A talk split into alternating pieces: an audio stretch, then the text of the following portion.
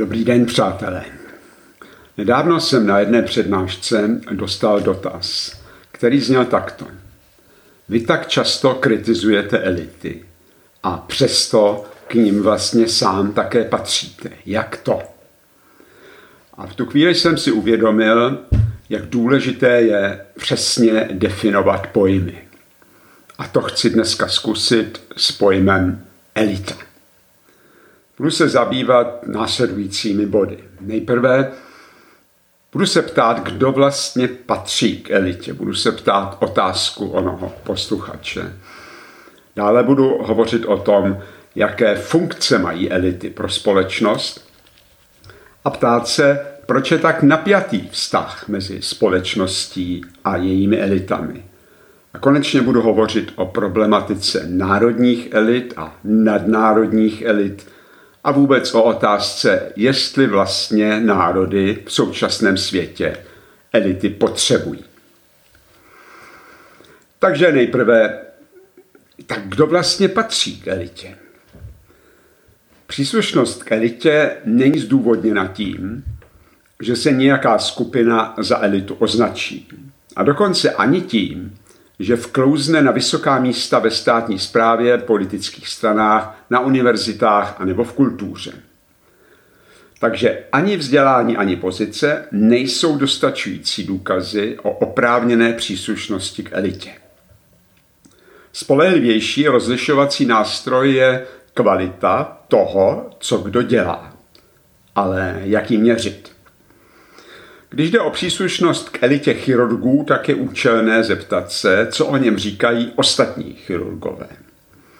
A když tedy jde o to posoudit počiny ve vědě nebo v architektuře či v divadelnictví, pak je jistě dobré zeptat se ostatních myslitelů, architektů a režisérů. Tento způsob měření elitnosti má hodně do sebe, ale jak vám jistě neuniklo, je zároveň hodně ošidný. Vyplývá z něho totiž sklon k tomu, aby stávající vlastníci elitních pozic rozhodovali o tom, koho mezi sebe přijmou, koho uznají jako člena elity. Cena myšlenek a počinů ve státní správě nebo v akademické obci se pak měří uznáním vyšších úředníků nebo vědeckých kolegů. Publicistické a kulturní výkony měří ostatní novináři a umělci. To, že elita sama určuje, koho mezi sebe přijme, je jistě z části oprávněné, třeba v podnikání, ale dosti problematické v případě profesních špiček právě ve státní správě, v architektuře, umění, v médiích a v sociálních vědách. Proč? Problém je vždy v tom, kdo sestavuje výběrovou komisi, tedy kdo posuzuje posuzovatele. Když elity sami rozhodují o příslušnosti k elitě, tak se z nich stávají uzavřené skupiny. A právě proto se na vysoké pozice často dostanou ti, kteří k elitě nepatří. Ti, které jsem v té své přednášce kritizoval. Jak z toho ven? Oprávněnost nároků patřit k elitě tedy není daná pouze formálními vlastnostmi jako vzděláním, aktuální mocenskou pozicí nebo uznáním profesní skupiny. Nezbytným předpokladem příslušnosti k elitě je kvalita plnění funkce, kterou mají elity pro společnost. Ale jakou funkci mají elity pro společnost? Moje definice zní takhle. Společenská úloha elit je zajistit rámec pro to, aby co největší množství občanů mohlo utvářet svůj život podle svých vloh. Moje definice funkce elity je taková. Společenská úloha elit je zajistit rámec pro to, aby co největší množství občanů mohlo utvářet svůj život podle svých vloh a rozhodnutí a co nejsamostatněji a v co nejstabilnějších podmínkách.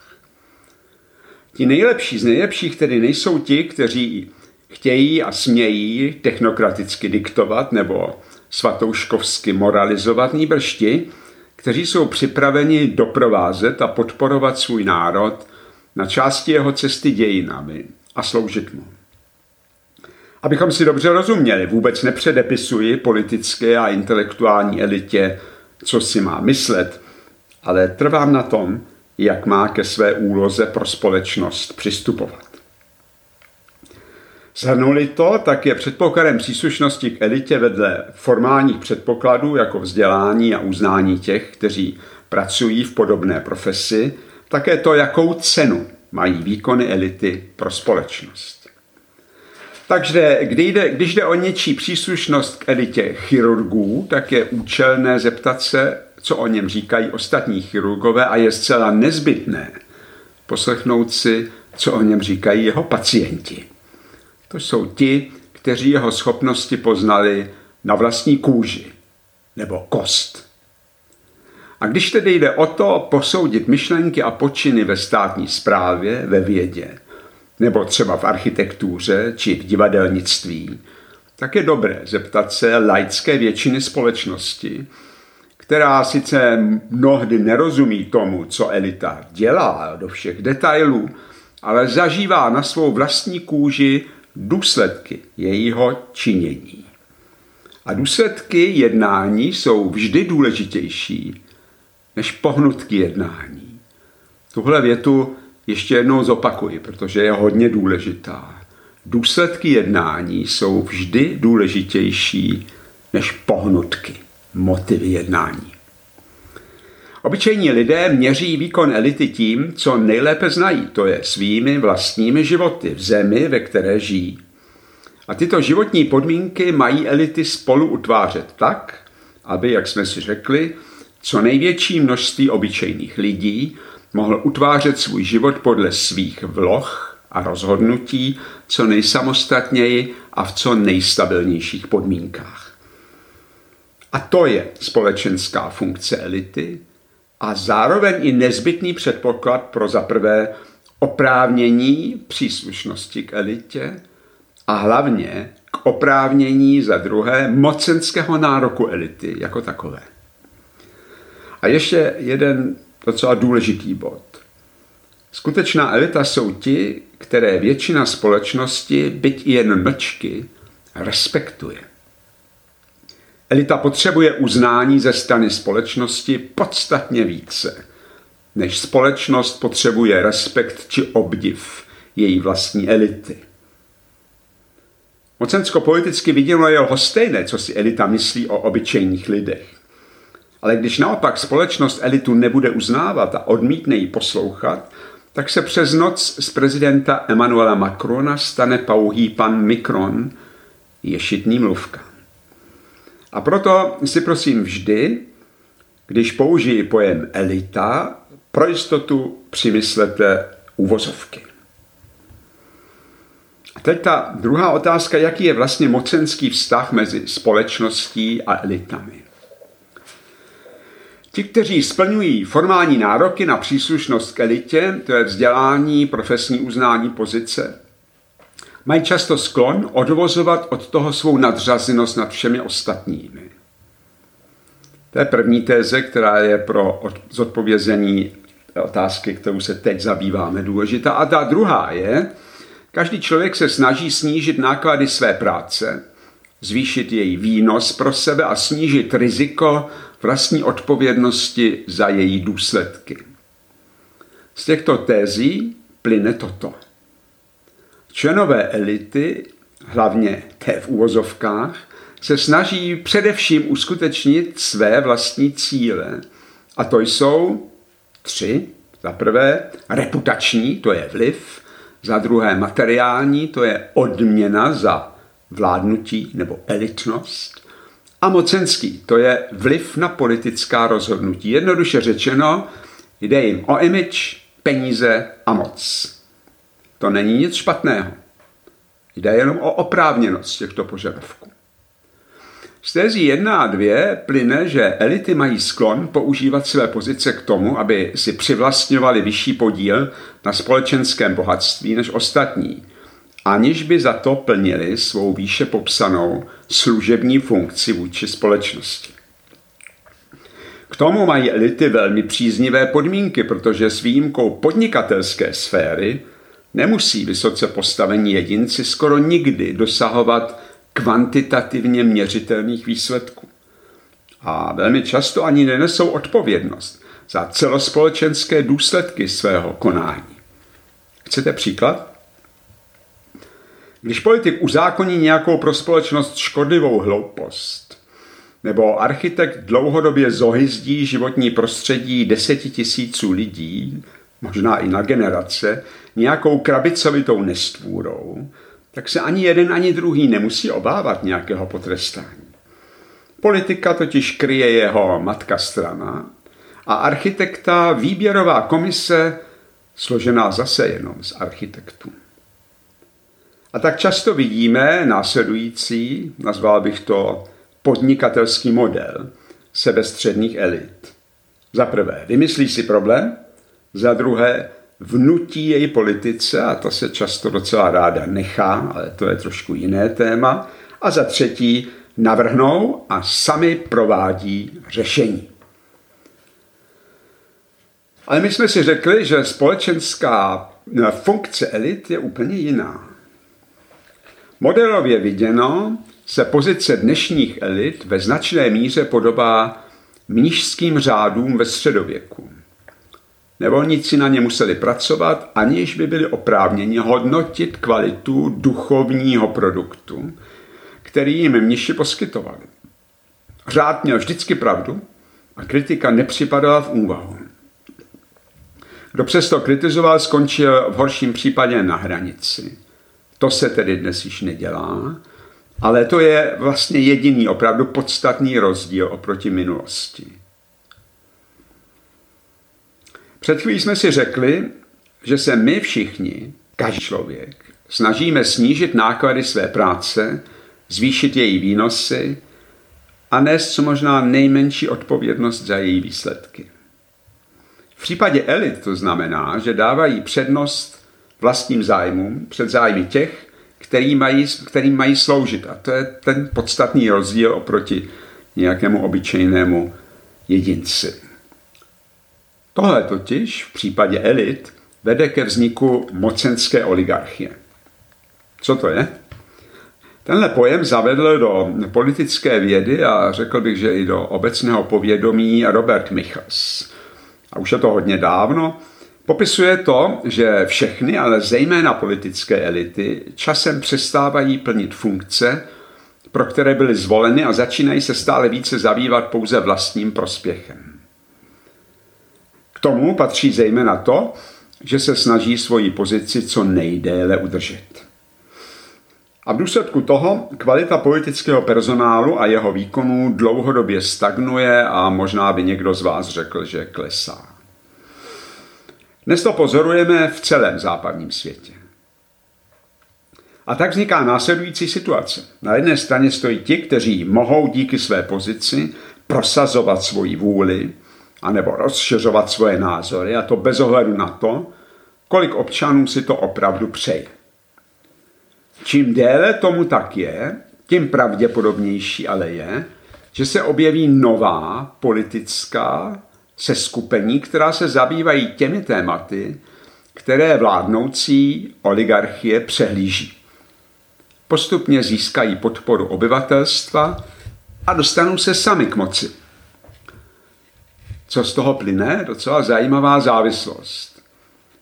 Jinými slovy jsme si totiž právě teď řekli, že i ta nejlepší elita je pro společnost užitečná pouze dočasně. A sice přesně tak dlouho, než se s ní stane sebestředná oligarchie. Proto je v zájmu každé společnosti, aby plynule a často docházelo k výměně elit.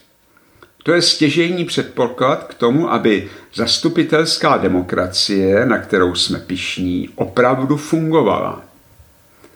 Ale zároveň se současné etablované elity téhleté výměně brání všemi prostředky.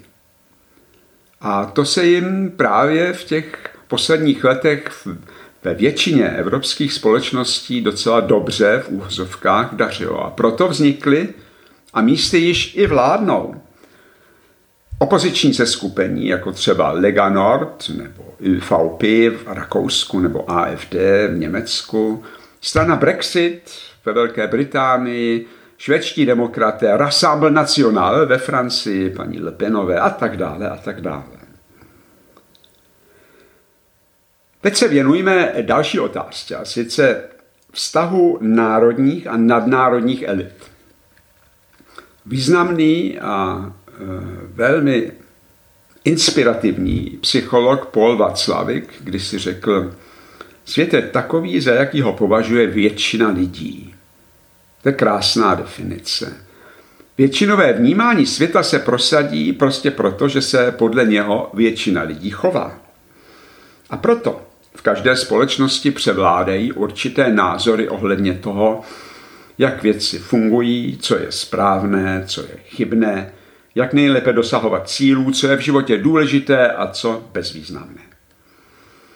Hledáme-li hlavní důvod rozporů mezi elitou a většinou obyvatel, tak jej najdeme v tom, že většina dnes vládnoucích elit žije v jiné společnosti než většina občanů, kterým sice mají sloužit, ale které ve skutečnosti chtějí především řídit a poučovat. Soustředíme-li se na politickou sféru, tak zjistíme, že politici spolu s intelektuály vnímají svět v mnoha ohledech velmi podobně, ale téměř vždycky úplně jinak než většina těch, kterým, kterým chtějí vládnout. To je důvod pro to, proč se v každé společnosti odehrává někdy tichý, někdy docela ostrý a veřejný boj o moc mezi vládnoucí vrstvou a většinou společnosti. V tomto sporu se jedná o něco naprosto klíčového. Jedná se o to, kdo rozhoduje o tom, co je společensky důležité a jak toho dosahovat. A hlavně, kdo má přitom poslední slovo. Tedy kdo rozhoduje o tom, co je společensky důležité, jak toho dosahovat a kdo má v tomto rozhodování poslední slovo. Národně, ale i nadnárodně existuje mezi elitami politiky eh, a velkou částí i hospodářských elit jakási tichá dohoda. Národní elity sice mezi sebou soupeří, ale hlavně se snaží vymknout kontrole svých vlastních společností. Takže elity mezi sebou fakticky nebojují o to nejlepší řešení, ale spíše o co nejlepší vlastní pozici. Co to znamená? No to, co již víme, méně práce a vyšší odměna. Výsledek pak vypadá takto. Národní a nadnárodní elity dlouho jenom vykořišťovaly, to znamená, že za svou činnost kasírovali nepřiměřeně vysokou odměnu. Posléze k vykořišťování přibylo i ohrožování společnosti. To je hodně silné slovo, chcete příklady? Tak prosím. Začněme nevinně. Za prvé, zamořování sociálního prostředí. Já tomu říkám estetika ošklivosti v umění a v architektuře. Elity v úvozovkách v tomto případě se, vám, se nám, vnucují, nám vnucují svůj ideál krásy. Obrazy, ale ještě lépe architektura.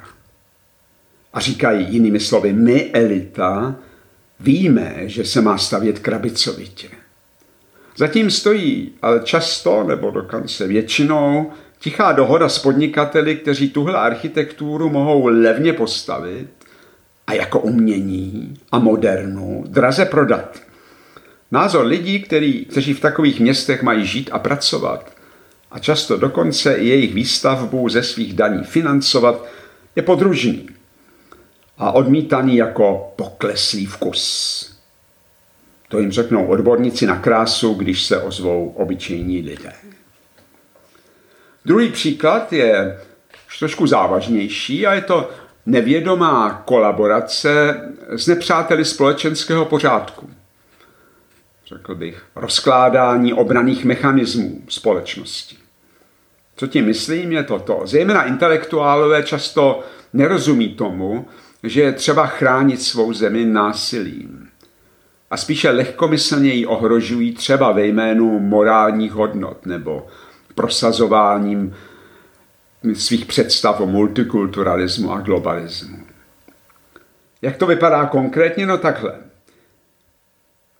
Jak intelektuální moudrost říká, národní státy jsou prý překonané. A když jsou tedy překonané a všichni jsme jedna velká globální vesnice, jak to tvrdí právě vládnoucí, na co potřebujeme hranice, armády a policii. A někteří podnikatelé, kteří ve jménu profit za každou cenu podporují tuhletu argumentaci mediálně akademických a politických elit, když to jejich činnosti prospívá. Ekologizace průmyslu je samozřejmě zdroj příjmů, nebo migrace snižuje mzdovou úroveň a tak dále a tak dále. Takže tyhle ty dva příklady. Elita ohrožuje společnost svým sklonem k sociálnímu inženýrství. Příkladem je právě již naznačená deindustrializace. Ve jménu klimatu se ničí průmyslová odvětví, jako třeba automobilky nebo elektrárny. Politické a sociálně vědní elity tedy často vytvář, nevytvářejí blahobyt, níbrž jej převážně přerozdělují. A dokonce i základy blahobytu, a to je to ohrožující na činnosti elit v některých zemích, základy blahobytu země ničí. A konečně jsme u té vlastně poslední otázky a sice otázky, potřebují národy v dnešním světě elity. Ano, řekl bych, potřebují. Potřebují elitu, která je s nimi nejenom tělem, ale hlavně duchem doma a ne elitu, která je doma všude. Ta se považuje za součást novodobé globální šlechty a proto nemá ani vůli, ani schopnost sloužit svému národu a podle definice, které jsem, kterou jsem zavedl na začátku, je právě to její úloha. Nejdůležitější tedy je, aby elity byly zároveň pevně zakotveny ve svém národě a měly tak uh, imunitu vůči svodu ke světovosti ve smyslu kosmopolitních oligarchií, který vzniká tím, že národní elity často spolupracují v nadnárodních organizacích. To je sice správně, ale zároveň to vyžaduje velmi vědomé úsilí těchto těch národních elit jednat v národních zájmech. Jaká je v tomhle ohledu naše evropská situace, vám ani moc vyprávět nemusím, ale přesto to krátce zhrnu. Vlastně všude v Evropě je zastupitelská demokracie pozvolna vystřídána mocenským kartelem vládnoucích a opozičních stran. Právě tou oligarchií. Jeho členové sice mezi sebou tvrdě bojují o moc, ale společně vytěsňují občany od vládnutí a společně odmítají vzít na vědomí nepohodlná fakta a konečně samozřejmě odmítají převzít odpovědnost za svá chybná rozhodnutí. Je tedy nejvyšší čas, aby politici a přední intelektuálové přestali vnucovat lidem svá vlastní osamělá a od reality velmi často odtržená rozhodnutí a iluzorní nápady a místo toho raději začali pečlivě pozorovat a pozorně pečovat o to, v čem a čím většina jejich občanů skutečně žije, co je zajímá, co jim dělá starosti. Proto politické, akademické a mediální elity nesmí sami určovat témata celospolečenské debaty. Jejich funkce je jiná. Jejich funkcí je pouze inspirovat a případně moderovat společenský dialog. Tedy pomoci společnosti, aby se mohla sama rozhodnout, kterým směrem se chce ubírat. Proto by bylo třeba snížit počet rozhodnutí, která elity činí osaměle a naopak zvýšit počet těch, ve kterých jsou zúčastněni všichni, nebo aspoň co nejvíce lidí. Ano, jde mi o referendum, o které jsme již na začátku eh, mé řady podcastů hovořili. Referendum by fungovalo samozřejmě jen v těch důležitých strategických otázkách jako záchranná brzda pro, uh, společnosti proti těm největším hloupostem tam nahoře. Kdyby podstatně častěji než dosud rozhodovala celá společnost, tak bychom sice nezískali nevysychající pramen moudrosti, ale zcela určitě bychom snížili počet dramatických chybných rozhodnutí, našich většinou pouze průměrných, ale za to špičkově sebestředných vládců. Děkuji vám za to, že jste mi věnovali svůj čas a pozornost. Naschledanou.